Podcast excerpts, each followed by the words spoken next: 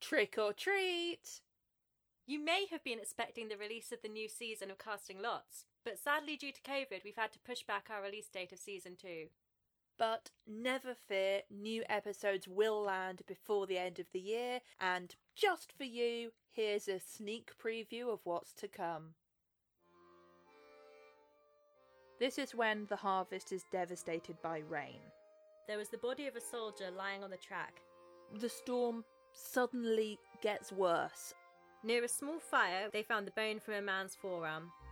Flesh bubbled in a pot above the fire in a pail. Bloodstains on the ceiling suggest a violent struggle.